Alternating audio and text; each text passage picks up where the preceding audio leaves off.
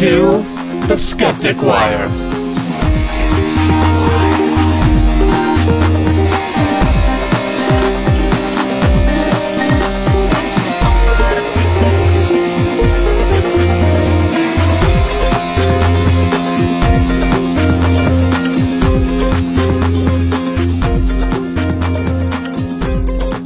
Hello! Hello! What? Let me try this again. Hello! Hello!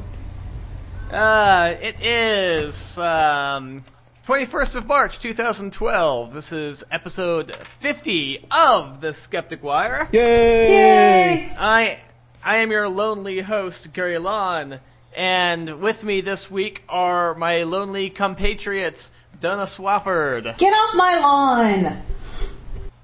your internet lawn, and uh, from parts unknown, skyping in as all we are. No wait, as are as are we all? Yes. So say we Is all. Greg Gregory Perrine. I'm in Maryland. I got crabs. You know, I Well, think that's there's some antifungal cream that you can get for that. No, no, crabs like the crawly things. It wasn't a double I- entendre. I've sworn those off forever. Yeah, we don't believe you.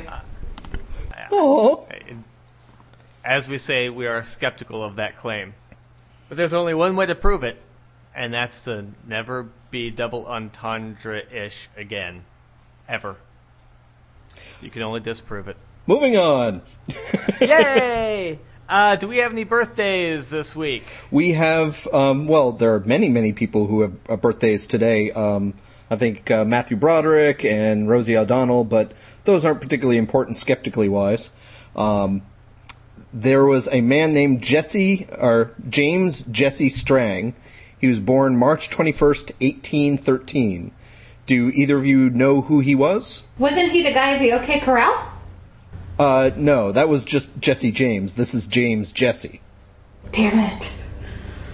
All right, James Jesse Strang was uh, one of the leaders of the um, Mormon religion in 1844. After I think it was after um, what's his name, uh, Joseph Joseph Smith's. After Joseph Smith died, uh, there was a uh, crisis over the succession of the Mormon Church, and uh, James Strang was one of the people who was fighting for leadership with Brigham Young, Brigham Young and Sidney Rington or Rigdon, and he started off his own sect of the Church of Jesus Christ and Latter Day Saints. Um, he was, you know, he had a lot of the same ideas as some of the other Mormons. Was big, but was big on um, there being only one God. So he re- rejected the Trinity. He rejected the idea of um, Mary being a virgin, stuff like that. Um, but he was He was like a realist. Yeah, uh, but he was still pretty big on uh, polygamy and baptizing dead people.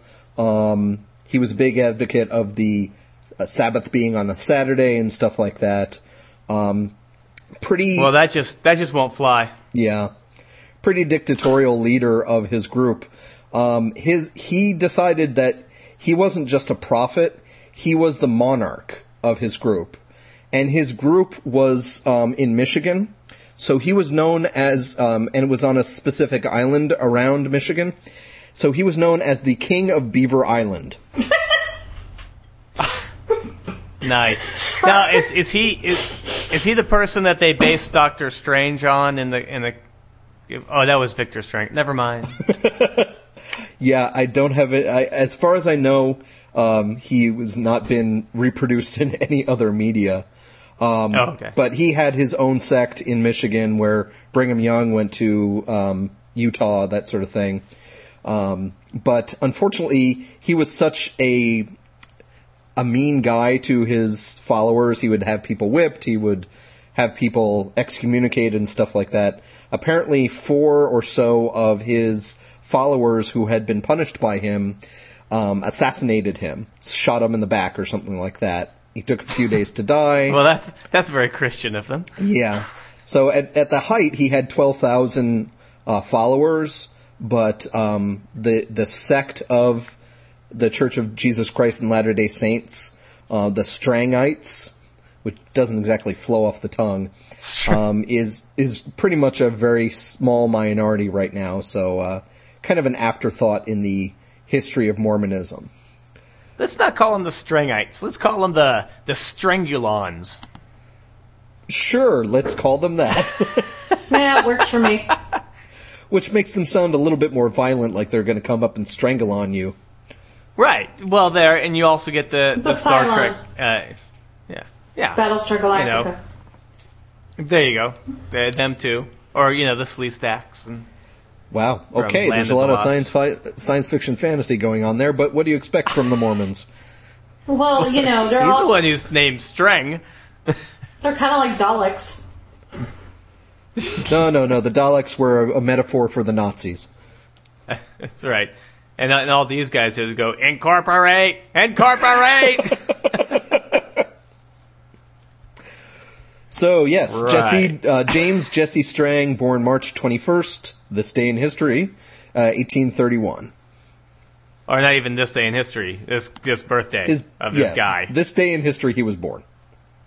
okay. That's but th- there are other podcasts that have taken that that meme of this day in history, so they yeah, can have that for their own.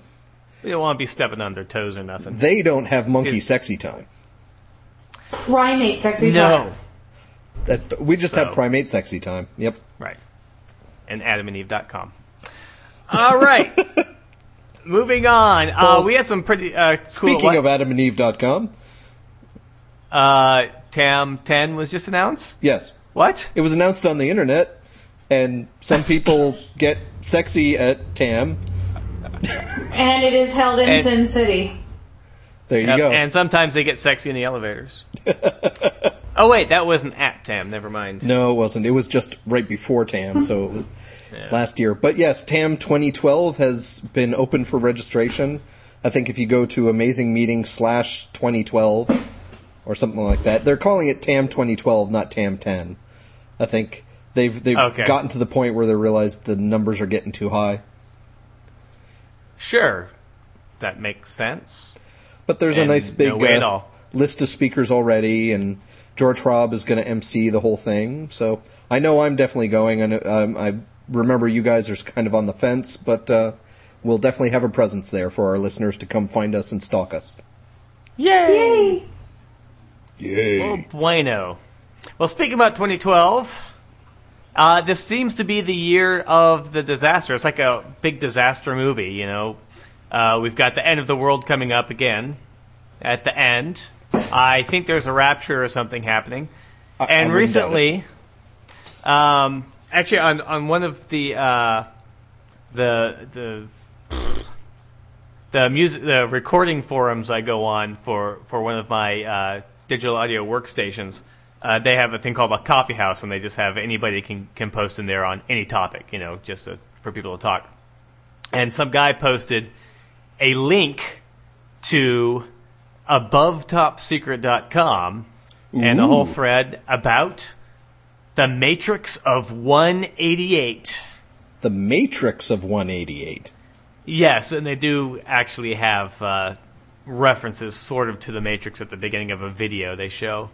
Uh, basically, they think they figured out how uh, earthquakes happen. Uh, How and- earthquakes happen, or just Sorry, when. When, and that they happen in a 188 day cycle.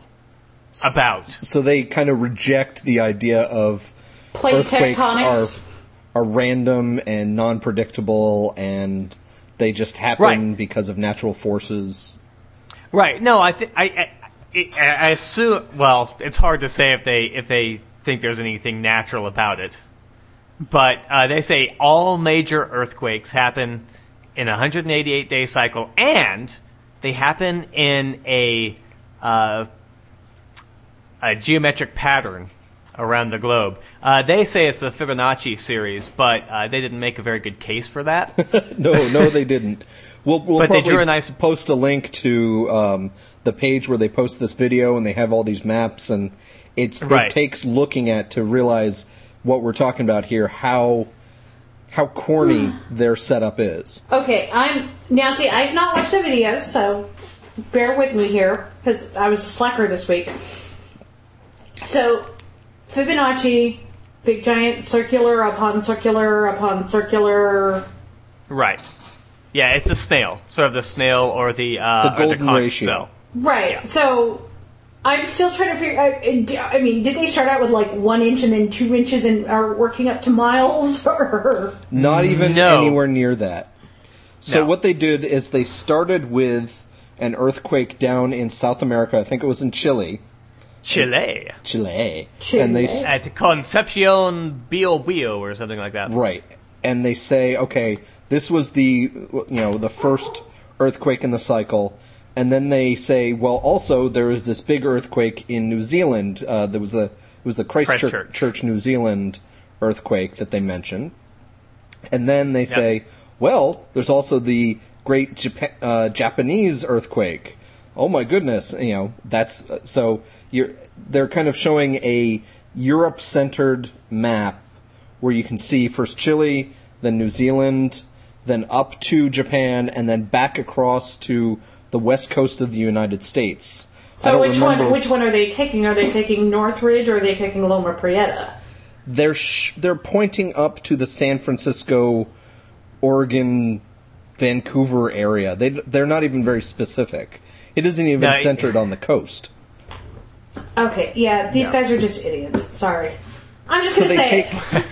so they take yeah, that can- that pattern, which is not even an actual parallelogram, but a quasi parallelogram, because it's it's a little it's a little off kilter, and essentially they start drawing extra lines on the map, and say, well, if we bisect this line and we we close off this parallelogram to create rectangles and add a line to this other earthquake in wherever the heck it was, it was um, Fiji or something, say, oh look, this Fiji earthquake also fits the pattern because we can draw a line from one of these lines to this other line, and oh look, the you know if you draw a line between Japan and San Francisco, Turkey is in between there, and oh Turkey has earthquakes, so they they really kind of take these points and start drawing lines not randomly but with no particular reason in mind. They just started.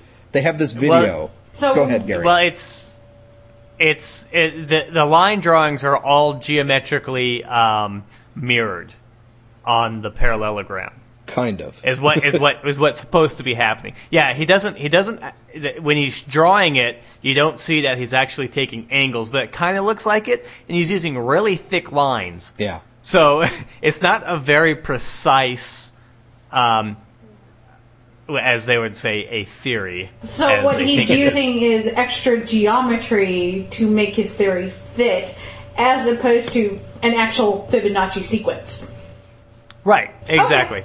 Uh, and I guess it just gets it's more and more crowded. And um, what I love about it though is he's using a okay, he's using a uh, seven projection of of the world map, which uh, sort of on, on uh, Africa.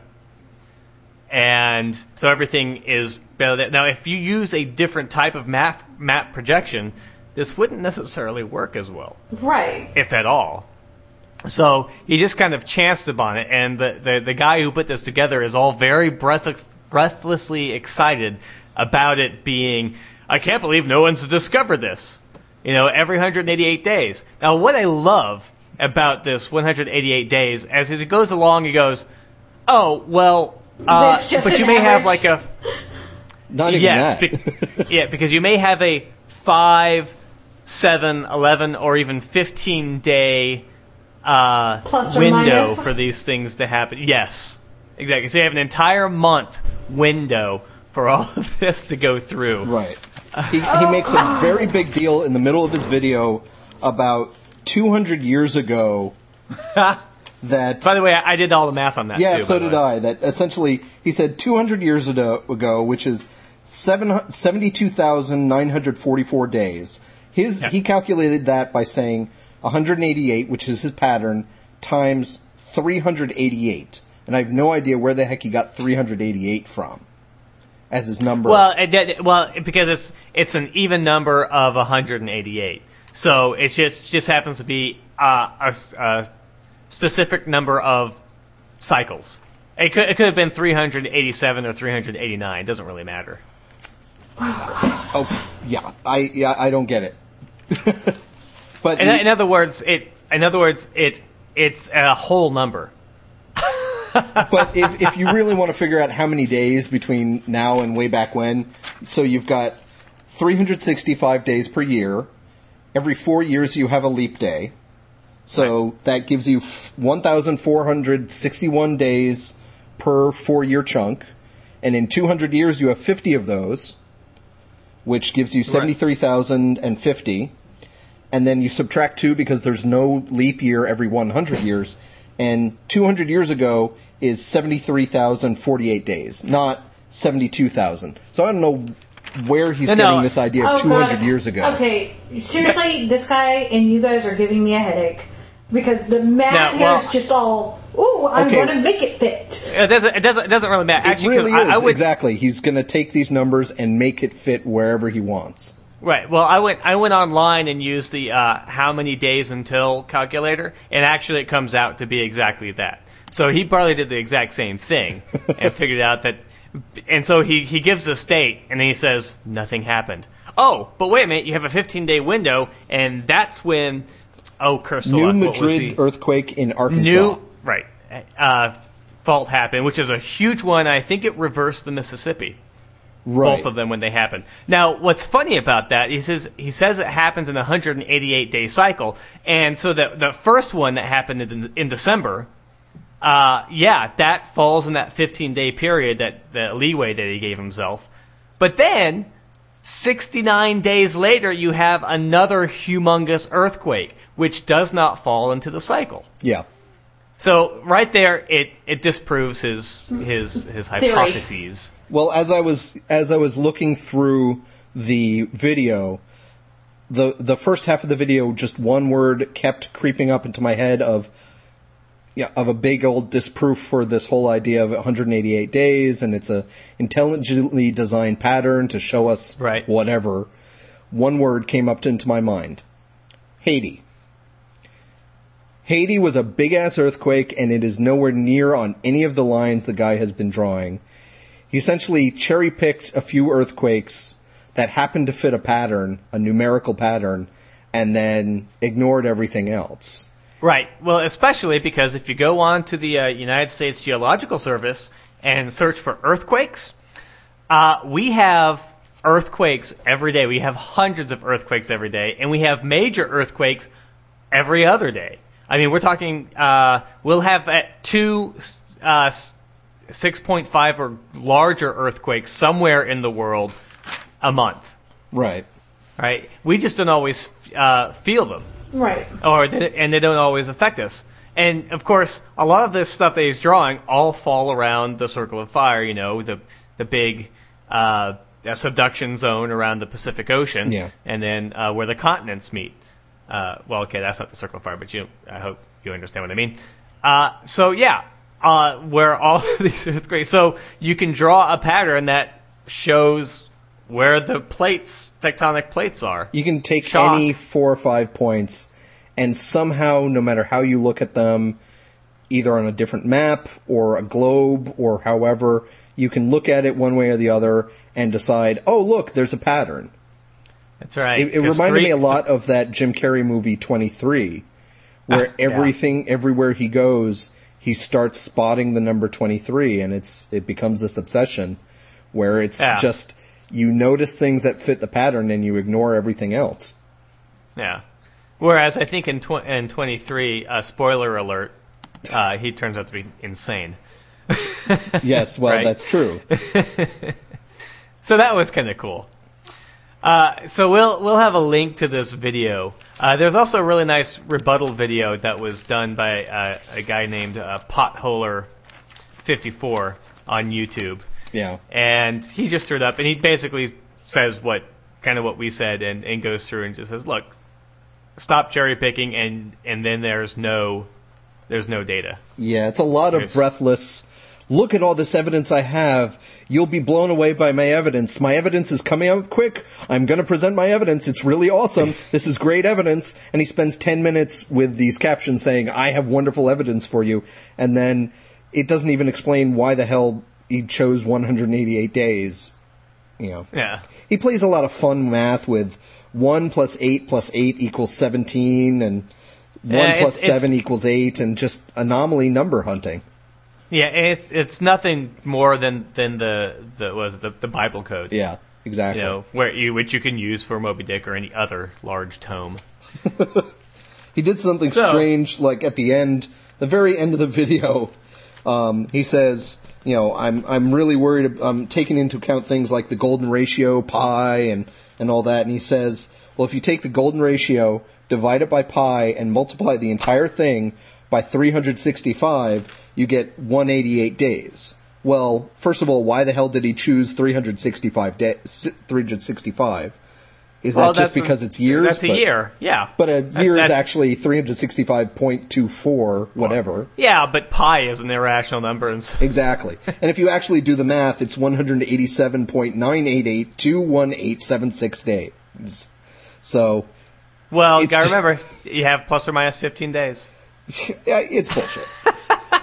he talks about Yeah, pi right. times 60 equals 188.4, and 1884 is the year that the prime meridian was decided upon. Coincidence or no?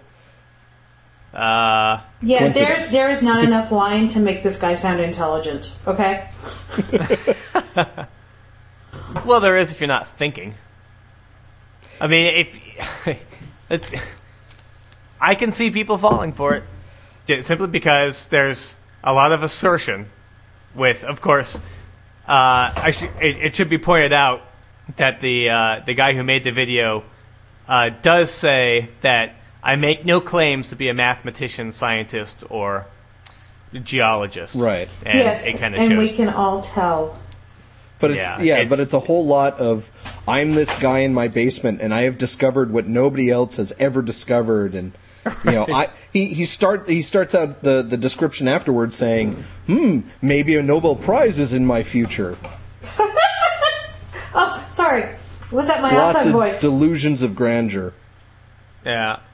Well, it's, it falls under the a little bit of knowledge is a ridiculous thing. yeah Especially if you don't want to be to see if you're proven wrong wrong by searching out oh I don't know reality yeah and, and science and and you know facts. well he was very insistent that you know uh, us- the usual scientists will just ridicule him. And well that's what we're doing. We're not scientists but we are ridiculing him. But it deserves ridicule. He doesn't have a lot of data behind him. He just has these a lot of that? No he has no data behind him. and a drawing on a map. Yeah, I, I would I would also like to point out the reason that we brought this up is because uh, there's supposed to be a major earthquake on the 22nd of March, which for us will be tomorrow, and for you people will either be today, yesterday, or two days ago. However, interestingly enough, well, okay, it could be more than two days ago. I, when you're listening to this, I don't know. well it, you've Um, also got the 15 day window where it could happen Right. yeah, it could have Right. already happened Be- and we just don't know it. It already happened. It already happened because there was a, a 7.4 uh, magnitude earthquake in Mexico City Yeah. um, uh, two days ago. Yeah. He he's very careful to say that he's really focused on earthquakes that are higher than a 7 in magnitude. But Uh-huh. like you said, that happens fairly often. well, at least know, twice a month. If you, I mean, look at it. Earthquakes happen every day. Majority of them we don't feel. And I mean, I grew up in California, and I'll be honest, I don't get out of bed unless it's over 4.5. Okay. I, you know, and, and that is how most Californians are. Like, I mean, when Loma Prieta struck, everybody was like, "Ooh, whoa, this is something big," and the city kind of stopped. I'll tell you that if it was let, you know, if it was a, a six or below, everybody would have been, yeah, whatever. The the one you just Yeah. said the other day was you said Mexico City? Yeah. That doesn't fit into his pattern.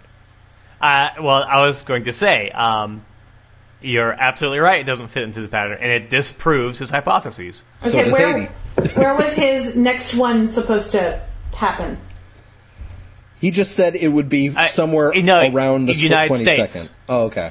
No, no, but it was supposed to happen somewhere in the United States along the uh, uh, Canadian border, pretty much. Well, see, he just Um, went to the opposite border. His math was a little off. Well, no, well, no, okay. Oh, well, this is exciting.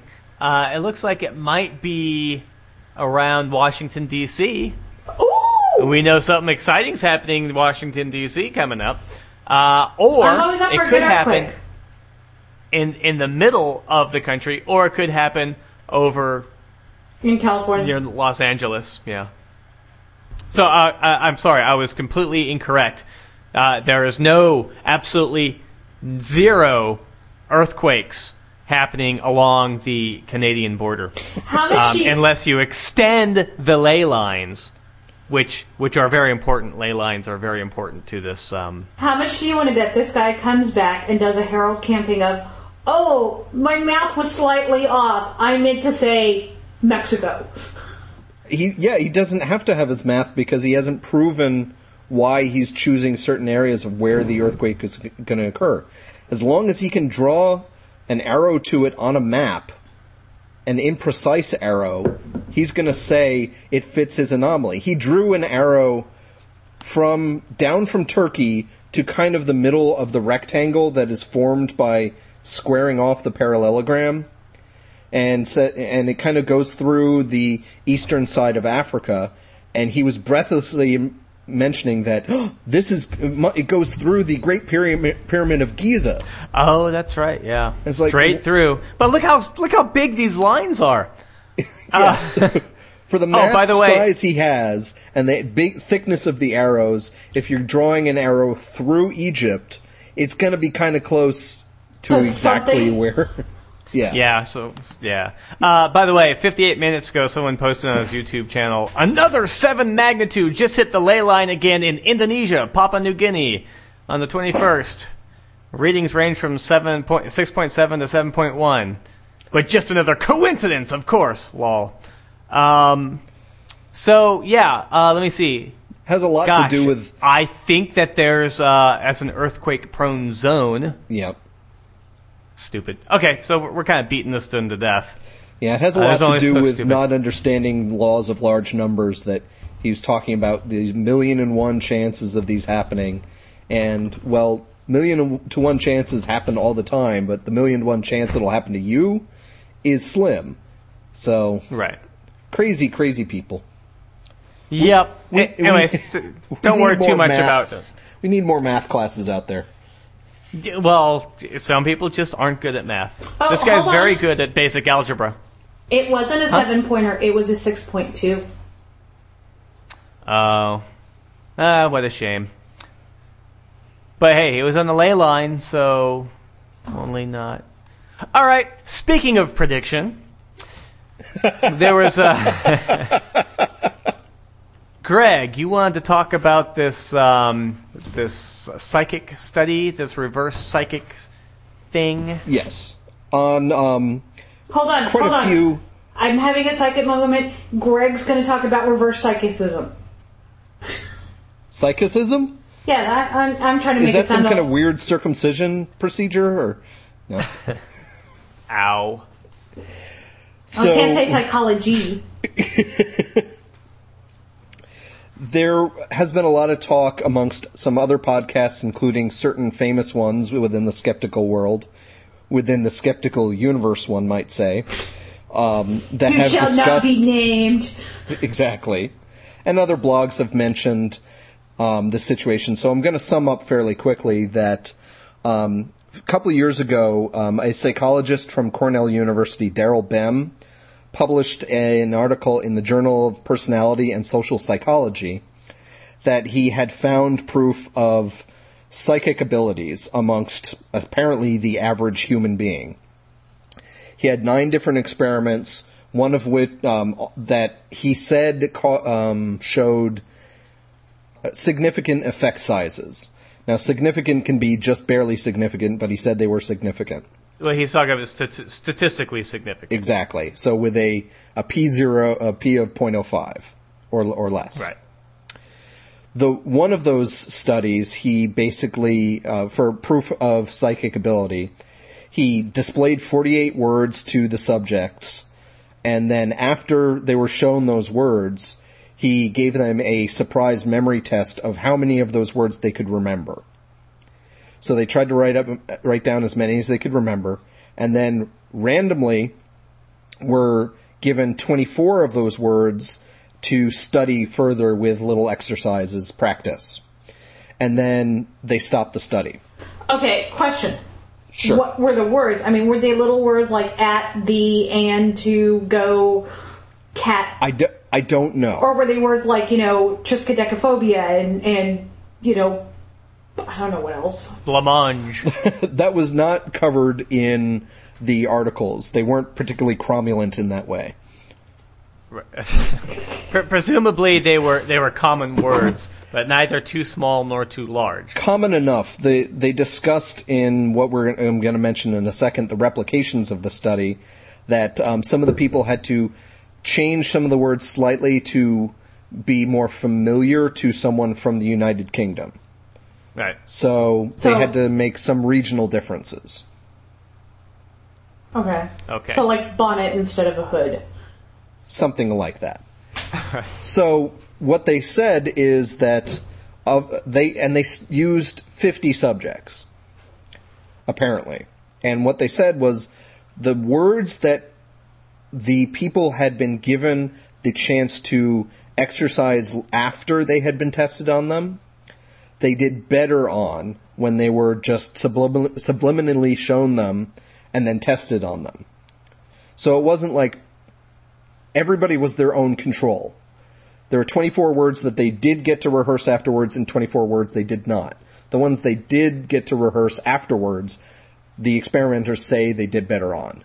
Now, some of these other podcasts and, and, um, blogs have gone really into the statistical problems of Daryl Bem, his methodological methods of looking at his data, using small numbers of subjects, and all that sort of thing. But there's been kind of a new hullabaloo over the fact that three different psychologists from three different universities, Stuart Ritchie, Richard Wiseman, and Christopher French, French, uh, attempted to do replications of this study. The the ninth one that had the highest significant effect, this word study, where it looked like you could do better on a test afterward afterwards or after you were given before you were given a, a chance to rehearse it. Well, they all did an experiment with the same number of people, 50. They used the same computer program that Daryl Bem used, and then they they modified some of the words slightly, but did the best they could to faithfully reproduce the study, and none of them got any results that were significant at all. Right. Now let's let's also give Bem uh, uh, some credit because he was surprised and he gave them access to his program. He did give So them he- access, he- and he did he- call for replication. Yes, he did. So you gotta give him credit for that. he he Bem is fairly known as being a a prominent psychologist, so he's not seen as being an overall nutcase. Right. So it's it's just seen as a failure of methodology and trying to, you know, maybe just not realizing that you can do one of the kind of little statistical tricks on your data from time to time, but you can't do all of them all at once. Yeah, and that that was one of the one of the controversies is whether the p-value was actually the uh, the statistical method to use to determine whether this was significant or not. Exactly. Um, and unfortunately, I am not a statistician, so uh, but basically the the p-value uh, is a probability of obtaining a, a false positive.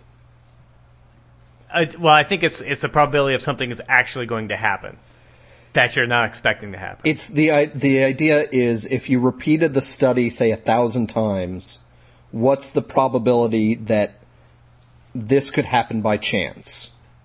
The result you get. So right. if so it's I, less than 0.05, then it's considered significant. So out of a thousand tests, um, I guess that would be you would get a positive five times. But everything, or, or you would get a negative five times out of those a thousand. Okay. Yeah. So the, the Works for study was a little, the study itself was on shaky ground. So when the study came out in the Journal of Psych- Personality and Social Psychology, there were a lot of people saying, well, wait a minute, you know, this is a significant peer reviewed study, uh, journal. Why would you publish something like this? You know, how did this get through peer review? That sort of thing. Uh, there was a bit of an outcry when this came out in 2010, but there's been a new outcry about the fact that these three people, Ritchie, Wiseman, and French, separately did these replication studies, and they got no results, so they decided, okay, well, let's go back to the Journal of Personality and Social Psychology, the same journal who, who published the first test, and say, well, we have these replications and they show there's no result. Let's put these, not exactly side by side, but within the same context. And they were told, we don't publish replications at all. They were rejected off of, out of hand. Which means if a bad uh, paper gets through, you'll never know that it was a bad paper unless they uh, uh, put out a retraction of it. Exactly. It's it's it's it's kind Which of worse than the than the Lancet.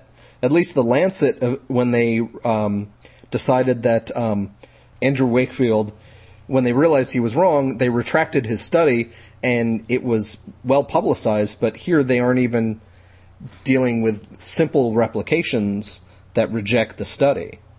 There were actually two two or three other journals that rejected them out of hand, saying we don't want to publish replications. Yeah. And And, in that- fact, uh, some of them said, "Why don't you go back to the original journal? That would be the place to publish it." Yeah, uh, which they they tried. Um, so we've got a problem of it's it's like a retraction in a newspaper where they published on the front page, you know, so and so has an affair, um, and then three weeks later they print a retraction on page 300 um, of the sports section or something, and, and they don't they hide the fact that they don't exactly hide, but they don't publicize the fact as much as they did in the first place. Unlike This American Life. Right, they've gotten in a lot of trouble lately over that Apple story. But This Well- American Life did it the right way. They went in and they basically did an entire episode dedicated to the retraction. And they said, we screwed up. We didn't vet. We didn't do it right. We're very sorry. Here's the transcript. You can no longer download this, this, the audio version, but we're going to talk about it and we're going to see what we can do to make it better. I have to give them that props. Heck, even Oprah Winfrey, who we don't like, when that whole million little pieces thing came up, she had the author back on and public, you know, publicly said, "What the hell happened? Why were you doing this to me?" No, you know what? She she publicly said that, but it was a softball interview. Oh yeah, She But at least it was- down on him. at least it was publicly done. It wasn't just hushed hushed. And this is even worse than that.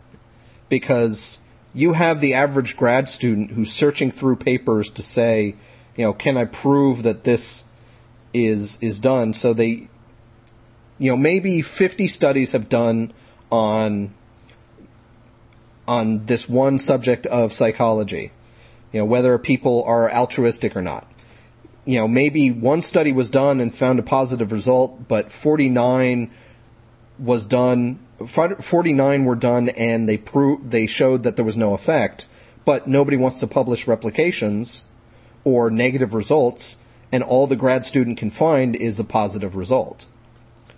So, and, and also you, if you don't publish the negative results of these replications, people are going to keep doing tests to say, well, let me see if this is actually true and they're going to basically waste their time trying to refute something that's already been refuted by somebody else. Yeah. Yeah, and there there there are a couple of journals, but specifically for biology, I think, or microbiology, that are failed results. But there's not a general journal or or repository for for failed studies, Right. or, or even not even replications, but just failed studies.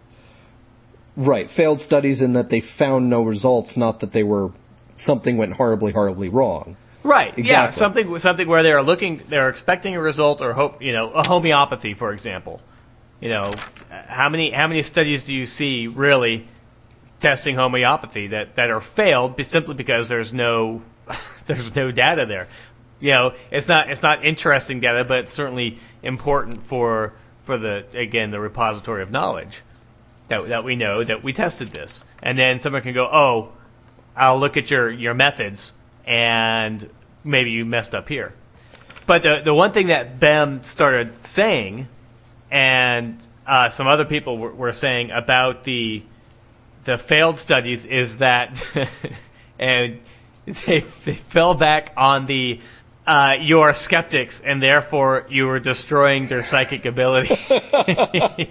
Yeah, I saw that too. You'd think someone who is a scientist and a psychologist wouldn't kind of throw that card into the mix, but no, it was just it was just pretty bad. it's like That's- straight out of Ghostbusters. I was about to say that's a Peter Venkman line. And they're Yeah. Wavy it's- it- lines, wavy lines. the, so we've got one part of this, which is the unfortunate nature of journals refusing to publish replications and negative results. And maybe that was an issue years ago when space was at a premium in print articles, but now you could have five pages of just um, abstracts of other articles and have have connections to this refers to this in, in article whatever issue whatever. This is a replication of this other study. So you have that. Yeah, Plus- well, you could, if, but well, even better is with the online world, you could have that study, and all the rep- replications could be, oh, I don't know, hyperlinked to each exactly other. exactly what I was going to say Imagine that, the power of the Yeah, I was internet. good. wanted to beat you to it. yeah that's okay um, so you have like but you can include abstracts of those stories in your journal and then just have the full articles online all linked to each other as you said Yeah. But we also have, so besides the problem of not publishing these replications, you also have the fact that once um, Ritchie Wiseman and French got to a journal that was willing to at least send it out for peer review, peer reviewers pretty much are, it, it's sent to two different people. So they get two opinions on the piece. In this case, one of the people they sent it to was Daryl Bem himself. Oh wait, no, wait a minute. When you get when you get peer reviewed, you're not supposed to know who who is reviewing it. That's true. What what happened is they send it out for peer review. One person said, "Yeah, I like it. Go ahead, publish it." The other person says, "I don't know. I have reservations about it." And they asked Daryl Bem, "By the way, were you sent this to review?" And he said, "Yes." So he confirmed it after the fact. Right, but uh, th- but the reason for that for the peer review is that someone can be brutally honest because they know that they're not going to have to answer for the asking the hard questions. Yeah. You know, And because did- it sucks when your friend brings something that's that's pathetic to you and you have to rip it apart. Yeah. And Bem didn't have to confirm that it was him, but he did. He did, yeah. To his credit, he's like, "Yeah, I got sent it." And so I thought but- it was a good study. But I think it's a bad idea to send a refutation of someone else's study to that To that- person yeah, absolutely. because you've So got was- a lot of personal investment involved. But that is simply Right, a judgment of the journal, not the process. As a little side anecdote, um, I was involved with someone a while ago who was a um, was was worked in the office for a literary journal for an educational university, um, and I saw a lot of the behind the scenes of this journal. You had a editor who was behind the times who refused to get his computer upgraded from Windows 95. Oh God. 95. Yes. Um, and he would decide not to accept articles just because he didn't like the author, or he he decided, you know what, we've we've talked about Shakespeare too much in the last couple years. I'm just not going to re- accept anything whatsoever on Shakespeare for the next two years, just out of hand, regardless of the quality of the article. And then the ones he did accept or didn't accept, well, the ones he did accept, sometimes when he would send it out to peer review, it would be, Well, they had their favorite peer reviewers, and they would keep sending to the same people over and over and over again. So you've got this echo chamber of the same people having the same opinions. And and at top that all off, sometimes they, the editor would say, "Well, I think you know, really think John Smith should weigh on weigh in on this. Send it to him for peer review." And this happened time and time again. Some of these people were dead that he was asking to review these articles, so they wouldn't even keep up on who was alive to review this. Right. And but that happens at almost every major pure journal.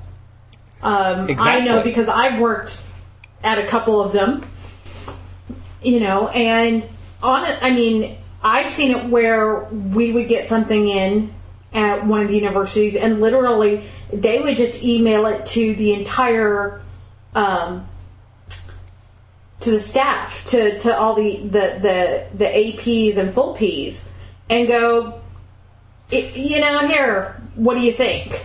And it wouldn't even be a case of, you know, a lot of times it would be, okay, well, we'll print this by a show of hands. So it wasn't even peer review; it was just a vote in the office. Yeah. So this type of thing does go on like all the time. Yeah.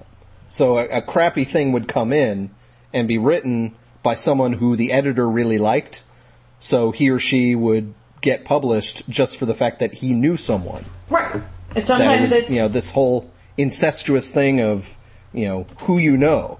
Yeah, you know, it, I, I said it before and I will say it again. Sometimes it's not who you know, but who you blow. Well, yes, there's there's that. I would know that very well. Um, I'm just saying that the peer review process is not this hallmark that everybody makes it out to be.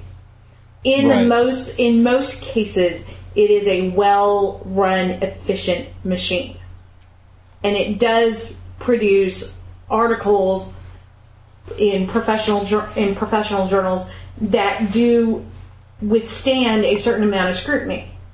Yes, some of them do get passed, but that is why there's always people writing rebuttals and, and everything else. Because almost It's, it any should article, be better than the human error that it can apply to. That can affect, you know, who you know or, you know, someone just didn't have the time to peer review it, so they just, yeah, sure, go ahead and do it. And it, it should be a better way to narrow down to a bullseye of what is the actual small t or capital T, T truth, but it's still a human product. In And- addition, that whole idea of, well, we've only printed, you know, we've printed X amount of Shakespeare, we need to print X amount of articles about Marlowe and everything else, that happens all the time. Because markets will get flooded, and unless you are on that cutting edge of the flood, you don't want to be the last guy printing the article. You want to be the first guy. yeah. So, because if you're the first guy out with, you know, this amazing mathematical discovery, as opposed to the guy who's rebutted the rebuttal of the rebuttal, you're not going to get the big headlines. And universities, you know, unfortunately, and research, unfortunately, is a money making business, and it really is down to dollars. Yeah. It's unfortunate that we get the big headline, you know, this affects the media so much that we get the big headline of, you know, cold fusion discovered, and no one talks about afterwards that there was actually nothing described. I think the only reason we've heard about the refutation of the neutrinos faster than light thing is because of the angle that they could put on it of, oh, it was just a loose cable that someone needed to jiggle it had that kind of fun aspect to it. It wasn't actual science like, oh, this is why this happened. That wasn't the angle that everybody put on it, at least in their headlines. Peer reviewed journals are, are good to talk about as being the way to make sure that we actually get real science put out there. Um, but it could be better. Yep. Okay. Well, thank you very much for that, Greg. Sure, no problem. So, speaking of things that can't be replicated well, right. Uh, I came across a uh, a site called humanbirdwings.net. Caw, caw, caw. uh, pretty much. And uh, I posted this on the on the Facebook page because I, I, I initially thought it was kind of cool. There was part of me when I was just sitting there reading about, it going, okay, yeah, I, I don't think that you can really get something like this going with the way that they're they're building it. When you see the pictures, you'll you'll see you'll see why. But it kind of looks like a, a motorized glider kind of thing. Okay. Just two days ago, the guy finally did uh, a test flight, uh, and he got airborne uh, on this thing. So what he's done is, is he ma- he's made a set of wings based on birds' wings. Now, if you think back to some of those really old time black and white movies where they show the guy with the bird wings, it's kind of like that. All the, the, you get a string of, of clips of all these different human powered flight things that just crash and burn Yeah. and fold upon, upon themselves. Exactly. And this is no different, except it's modern oh. times and they're using video technology. And like plastic instead of sheep bladder wings or something like that. Yeah, no, and they're- you, yeah, he's you get- using um, like Kites. kite material. so very very light fabric. Okay, which of course they couldn't possibly have had back then. Um, so there's a whole bunch of uh, on, on the front page right now. There's interviews or at least write-ups with in different uh, things overseas. I think this guy's French or German. And uh, as you go back down into the rabbit hole, you see pictures of, of drawings and and um, weight ratios and and some what looks kind of scientific stuff on on the videos.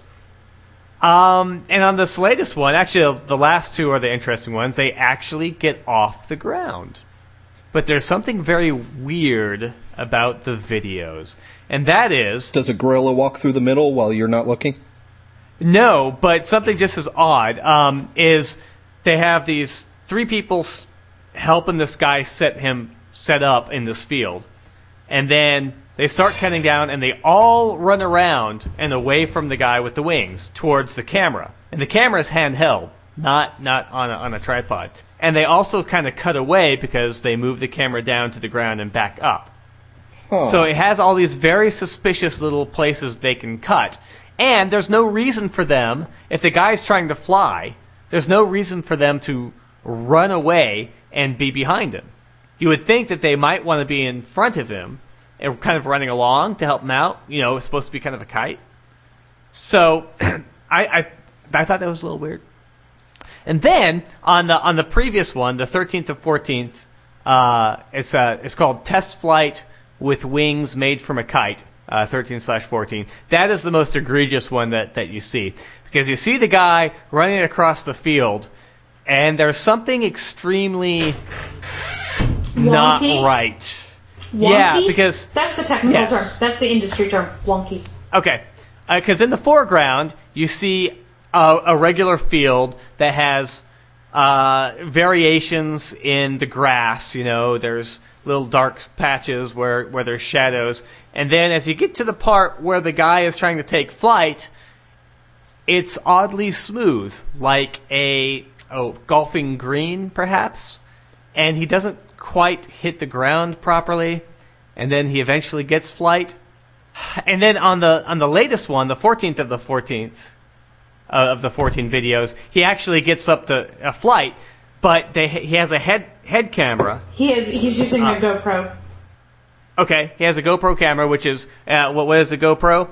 It's just something that attaches to your head or attaches Right. It to is. anything, It is right? a. It is a newer model camera. A lot of people are using them. They technically record in, in 1080p high def. The problem is is that the detail in them is wonky.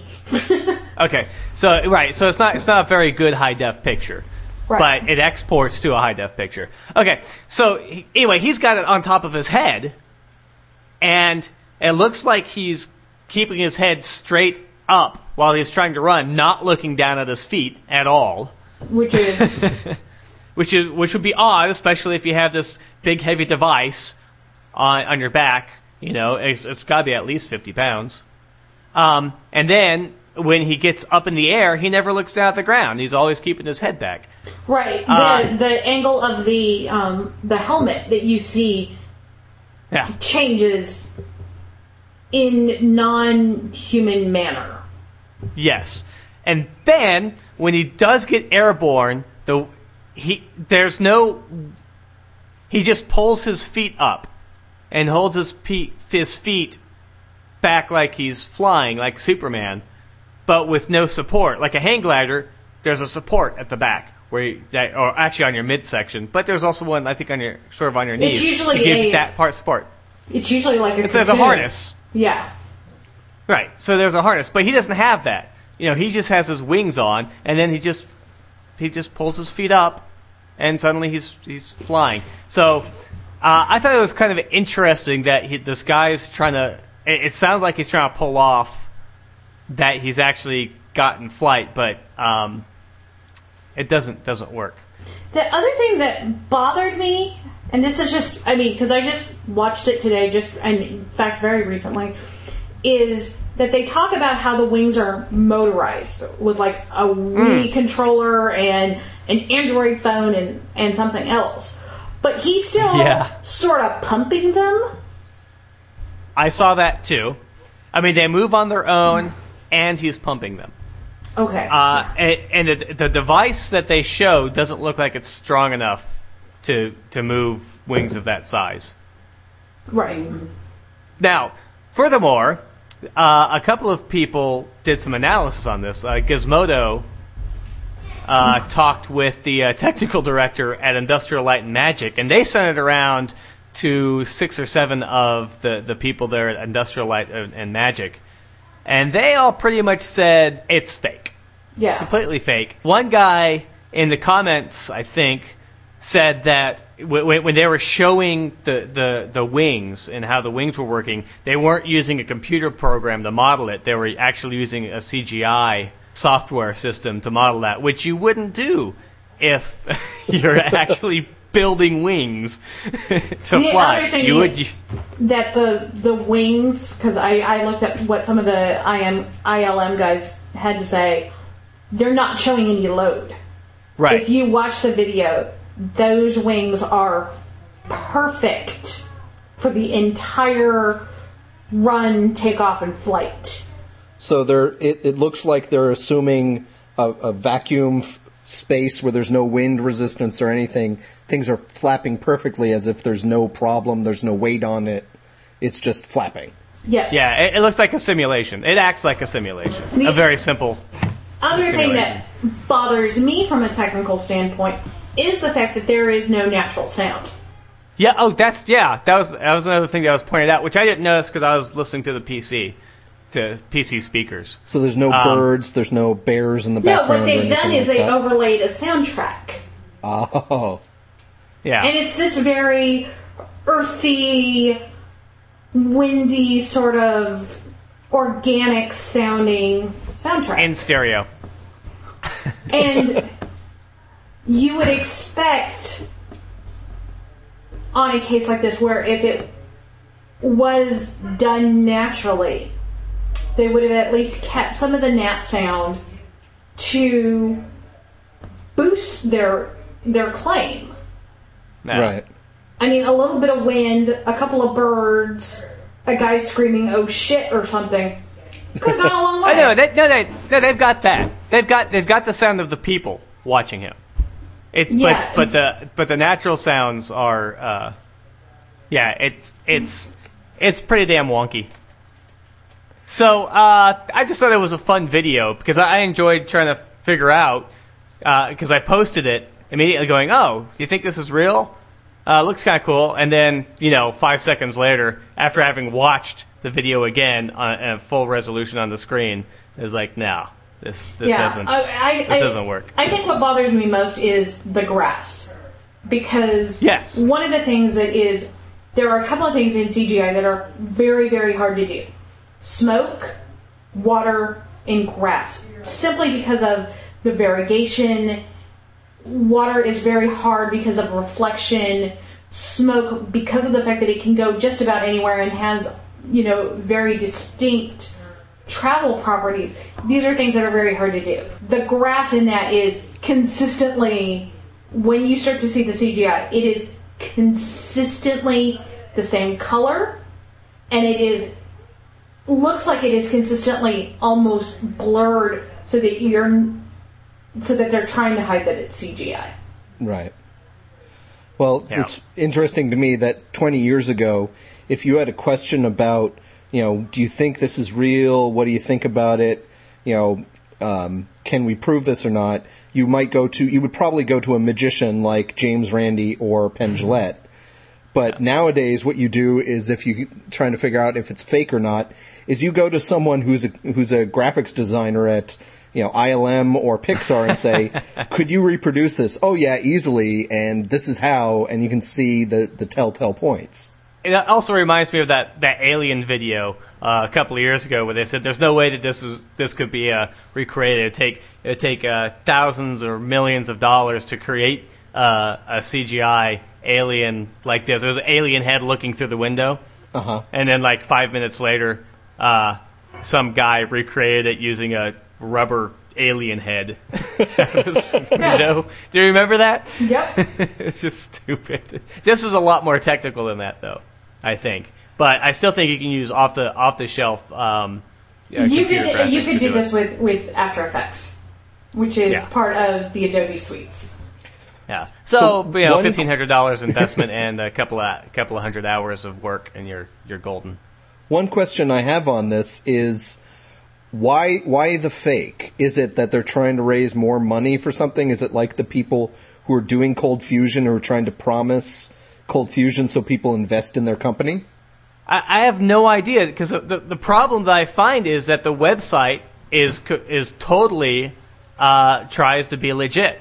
You know, he's the the guy's pulling out um, saying, "Hey, thanks thanks for the uh, the technical expertise." People are sending him uh, I you know ideas apparently, and so it's it's looks like it's totally trying to be legit, but it's so Well, abhorrently fake. Gizmag has uh, talked to an internet marketing expert who's pretty sure that it is a marketing ploy for one of the companies whose products is being used. Okay, so it could be the Pro uh, dim. What the hell was it? Either the Yeah, the Nintendo camera. Wii control or the HTC Wii. Wildfire smartphone that's used to. That's his bet. Right. Um, Okay, or or the video recorder. Yeah. Because they do mention that too. So I'm guessing not the visual visual suite that they used to make the damn thing No. because it was bad enough that it's obviously a fake. Yeah. Yeah. Uh, but see, the weird thing is, on all the tags, they don't mention any of the. Uh, they don't mention the HTC. They don't mention the the recorder. They don't mention the the Wii. So that's. Um, I don't know. It's i if it is, it's it's going viral. I guess that's exactly what they that what they do. You know, this is what they're going for. They're going for viral. Well, sometimes you get these internet videos of these wild stunts of people, I don't know, dropping something from 100 feet up and landing in a kiddie pool or something. And it's proven to be a fake otherwise afterwards, and sometimes it's just done so that they can prove that it could be done. And just, you know, can we fool people? Yeah. Yeah. Absolutely. Yeah, it, okay. It reminds No me of those little girls who fooled the um, creator of Sherlock Holmes into thinking there were fairies Yeah. by faking those photos a couple hundred years ago. Yeah. The more things change, the more they stay the same. Plus ça change. Oh wait, let me do it like Rush. Plus ça change, plus la même change. The more the things change, the more they stay the same. Um, I think we lost Gary on that one. He was having Wait, a rock you and roll me? moment. We gotta give it to him once in a while. Yeah. Come on, it's Rush, old Rush too. All right, well that um that brings us to um The um Lightning round. Lightning round. Lightning round. Lightning round. So, for well, considering you, the uh, the big storms we had in San Antonio this last week, this is uh, actually kind of a lightning round. We're still all static electricity filled. okay, s- So, for those of you in the studio audience who are not familiar with the lightning round, the lightning round is a uh, two round set where each of us gets about 90 seconds to talk about a subject that we just want to talk about, whether it's weird, crazy, sexy, fun, or just something we want to mock. Or depressing. And- or depressing. And tonight we will start out with Gary. So, Gary, what do you have to tell us? Well, um, I'm going to start out with a uh, one of those scale thingies.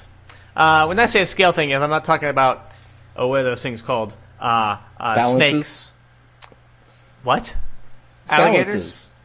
Oh, balances. No, not about them either. I'm talking about the size of things relative to other things. There have been a couple of YouTube videos that have been released that start on a very on the on a house scale and then move all the way out to the galactic scale and all the way back in. And that's really cool. And then down to a miniature scale. But I found one um, that allows you to control it. And uh, I learned I learned a couple of different things. Uh, first of all, um, so it starts out, uh, and it's kind of fun because they every once in a while they'll throw in something ridiculous to sh- just to show uh, how ridiculous it is. Is. So on the, on the very first thing, they've got uh, a size of an average U.S. house, and they have um, kind of a joke there. I won't tell you what it is. You should go see it uh, in the show notes there. Uh, I also learned that smaller than Pico, smaller than Femto, is a Yocto. Y-O-C-T-O. I did not know. That's the smallest thing that you can possibly have, uh, as far as we know. And there's also a length that there are things that are no longer um, at 10 to the negative 15th 0.7 meters. Uh, things they don't have anything that's proven to be that small. I just thought that was really cool. Go to it. Yay, Gary! Awesome. And Greg, what do you have for us tonight? Well, I have a story out of uh, Petrolia, Texas. Um, apparently, um, there's been a soldier who was missing for about five years, um, Jose Ramirez. He was out of California, but he was found. His his body was found i outside of home in Petrolia, Texas, um, fairly recently. This uh, this last month in March. Um, living in that house also were Justin Green and also uh, Terry Green, his sister Brittany Green. Um, oh, so Terry Green is his mother, sister Brittany Green, and a friend Stephanie Heaston Coral. Um, Justin Green, the friend, apparently they were both in the military, from what I understand. Um, has been charged with first degree murder of um, Mr. Ramirez, and um, the the sisters, the mother, and the friend were uh, charged with tampering with evidence because they essentially hid this whole murder. Um, but what it comes down to is the statement that uh, Brittany Green gave regarding why this person was shot, why Ramirez was shot. Apparently, this, the quote is, he did not believe in God. And she said, apparently that he, she also said that he may have reached for a gun, but apparently the non-belief in God was reason to kill him. Now that's just an allegation at this point. We'll find out more information in the future, but yeah, if it, there's any reason for a reason rally, that's one. Stop killing us because we don't believe what you believe. Or killing anybody. That's true. I don't want to. I don't want to kill people who believe in God. I just don't want them to bother me or change my schools. Yeah. Okay. true, true enough. And I'm going to be talking about the secrets of St. Albans Roman burial urns. They have apparently been unlocked. Um, using CT scanners, um, conservators at the Wiltshire and Swindon History Center have begun excavating um, urns at the King Henry Lane in St. Albans. Guess what they found in those urns? Dildos. No. Uh, Twinkies. No. Twinkie dildos. No. Foreskins. No, they found bones. Oh, They found human bones. so they they made jars with bones in them, or made jars out of bones. They made jars and put bones in them. All right. So, like I said, I mean, two of the urns contain bones, which could be human. I'm like, um, no shit. this was my, and this was in the BBC. Uh, the article that I pulled this from was BBC, and I just, I was all like, really? They're What- bones, they're urns. What do you think this tells us about the culture that we didn't know beforehand? Nothing. Doesn't tell us anything. Well, that's kind of a lame archaeology story. we found what we expected to find. Exactly. Um, so my time is up, and we will move back to Gary. All right. Well, I'll, I'll get our blood boiling here for a moment. Uh, according to the National Center for Science Education, uh, yesterday, Tennessee, that bastion of free thinking and critical thought, passed a bill, Senate Bill 893, that people are calling the Monkey Bill. Why? because they are they would like teachers in class to promote the scientific strengths and scientific weaknesses of controversial topics such as biological evolution, the chemical origin of life, global warming, and human cloning. So, what do we know about this? Oh, that's basically intelligent design bill, teach the controversy, the whole thing. Now they passed it 24 to 8. Oof. exactly. Uh, Andy Berke, a Democrat uh, uh, from District 10, said that, you know, he objected that the bill would encourage inappropriate discussions of religious matters, saying, you know, if my children ask, how does this mesh with my faith? You know, he doesn't want the teacher answering that question. And that's exactly right. Do you want the teacher to explain how science meshes with your faith? Well, obviously not, because it's a liberal conspiracy in the first place. So, way to go, Tennessee. Moving back about, oh, what, 50, 60 years now? Yay! Back to the Scopes trial again. Yep, that's it. Oh, But you know what? 1925 Scopes I'm actually going to change the order up because your article dovetails nicely into mine. Go for it, Donna. So I am going to talk about a recent incident at um, FAU. I'm not exactly sure it's Florida something university. Um, a associate professor Stephen M. Kajiura was reviewing Gesundheit. evol- was reviewing evolution with his class when a student Joe Jonathan Carr interrupted him, saying, "How does evolution kill black people?" Yeah. And then she became violent. Uh, repeated outbursts.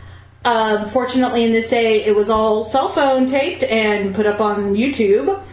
Um, but Of course. literally, she just nutted the fuck up. Now, was Okay. either the teacher or the student African American? The student was African American. Um, the teacher is Asian.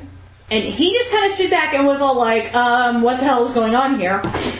So this Uh, might have something to do with someone being taught in their traditionally black church that evolution is horrible, and it was especially I- horrible to black people because of I don't know. Darwin's The- racism or something. Right, No, and that- there has been a lot of controversy in this regards of uh, eugenics and, and everything else. And Stephen Jay Gould wrote a tremendous book called The Mismeasure of Man, where people were taking, you know, skeletal measures and trying to say, here is evolution proving that, um, and I'm taking my mulligan, uh, trying to say that evolution was proving that people of African American descent were racially inferior to the Eurocentric white model, but once again, that is not what he was teaching. It is not what has been taught for a hundred years in this respect. Right. Okay. But you guys, you guys are. I, I shouldn't even say that. After reading this article, I got the feeling that it that she was just losing her mind in general, not necessarily. It, it just happened to be about evolution. Right. Um, it didn't. It, it could have been over anything, but this is kind of how she lost lost her, you know, lost her gourd. One thing Uh, that I- um, Dr. Kajiura did say though is that he had received an email from her before spring break, you know, asking intelligent questions, asking all of these things. So we can't really say what happened. Yeah, I think I think this is more along the case of the same of the of the guy from the uh, Kony 2012 movement who got so much criticism that he couldn't handle it. I, I that And that just that to me in is public. yeah yeah. So I, I'm I'm willing to to not pass judgment and just say that she was just a college student who was under too much damn pressure at the moment. So Greg, what can you wind us up on? All right. So um, I've heard from a lot of women that they don't like going to a gym where it's both women and men. Sometimes they get objectified. Um, sometimes they just feel embarrassed because they're in their workout clothes around guys that are maybe more attractive or maybe ogled by leers and stuff like that. Well, it turns out that there may be actually a secret reason behind that that you women just aren't telling us. Um, Debby Herbenick, who works with the Center for Sexual Health Promotion at Indi- Indiana University, um, has uh, done some data to say that apparently 5% of women who are interviewed about orgasms and sex say that they are able to achieve orgasm purely through physical exercise. Woohoo! I knew I loved the gym. and they're they're nicknamed coregasms because apparently a lot of these um, orgasms come from doing um, strengthening the abdominal muscles, like crunches the and sit-ups, that sort of thing. Yeah. So well, it's I not- better get on to that. So it's not just you know riding the stationary bike or climbing the rope, which you would think would be a direct physical stimulation, but it's actual exercise that induces pleasurable things. So it's and and they and these women who were further interviewed said they weren't thinking sexy thoughts or anything like that. It was just this exercise, maybe yoga too, brought about a physical orgasm. So that's pretty neat. Uh, I guess Yeah. I'm going to the gym more now. I am too. all right. Well, thanks. Thank you all for these interesting articles. That was said with a little bit of sarcasm, wasn't it? Ah, well, no, it wasn't supposed to be sarcasm. It was supposed to be uh, my radio voice. Um, all right. Well, uh, we have the reason rally. Reason rally. Reason rally coming up. We have the. Re- we have the reason rally coming up this weekend. We're going to be there. Yay! Uh, people can find out where we're at through our Twitter feed, which is skeptic or the Skeptic Wire, right? Skeptic Wire, or, or Yeah. our Facebook. The Skeptic Wire. And so, yeah, we hope to see you all out there. It's So- gonna rain. Bring a poncho. maybe, maybe it'll rain. That's because all of Texas it's 'cause is of- going. Yeah, pretty much. Well, all the atheists. I mean, look at what we did at TFC. Exactly. It's Look entirely possible that we're going to be inside some of those times. So Friday night before the Reason Rally, we may may spend a lot of time at the uh, hotel where they're holding the American Atheist Convention later in the weekend. Um, The and after, bar. Probably. And after the Reason Rally, I think there are several listed events. I think there's a lot with Free Thought blogs, but we'll keep everybody updated on Facebook and, and Twitter, like we said, about uh, what where you can find us and what we're going to be doing. Yep. And, and hopefully we Yeah, can bring back some us. interesting audio. Come see us. Come say hi.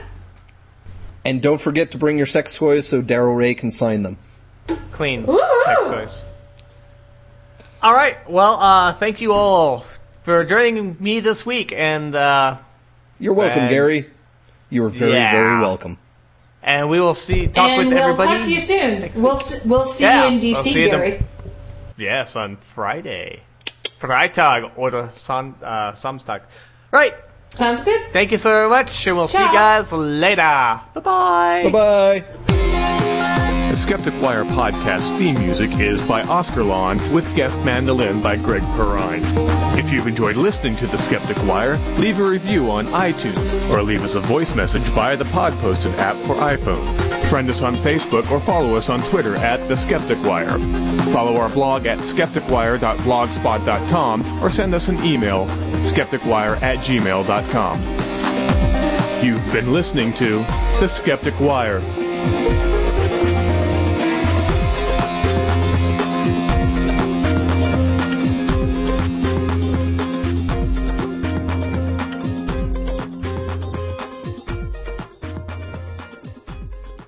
The hell are ley lines where people are having sex?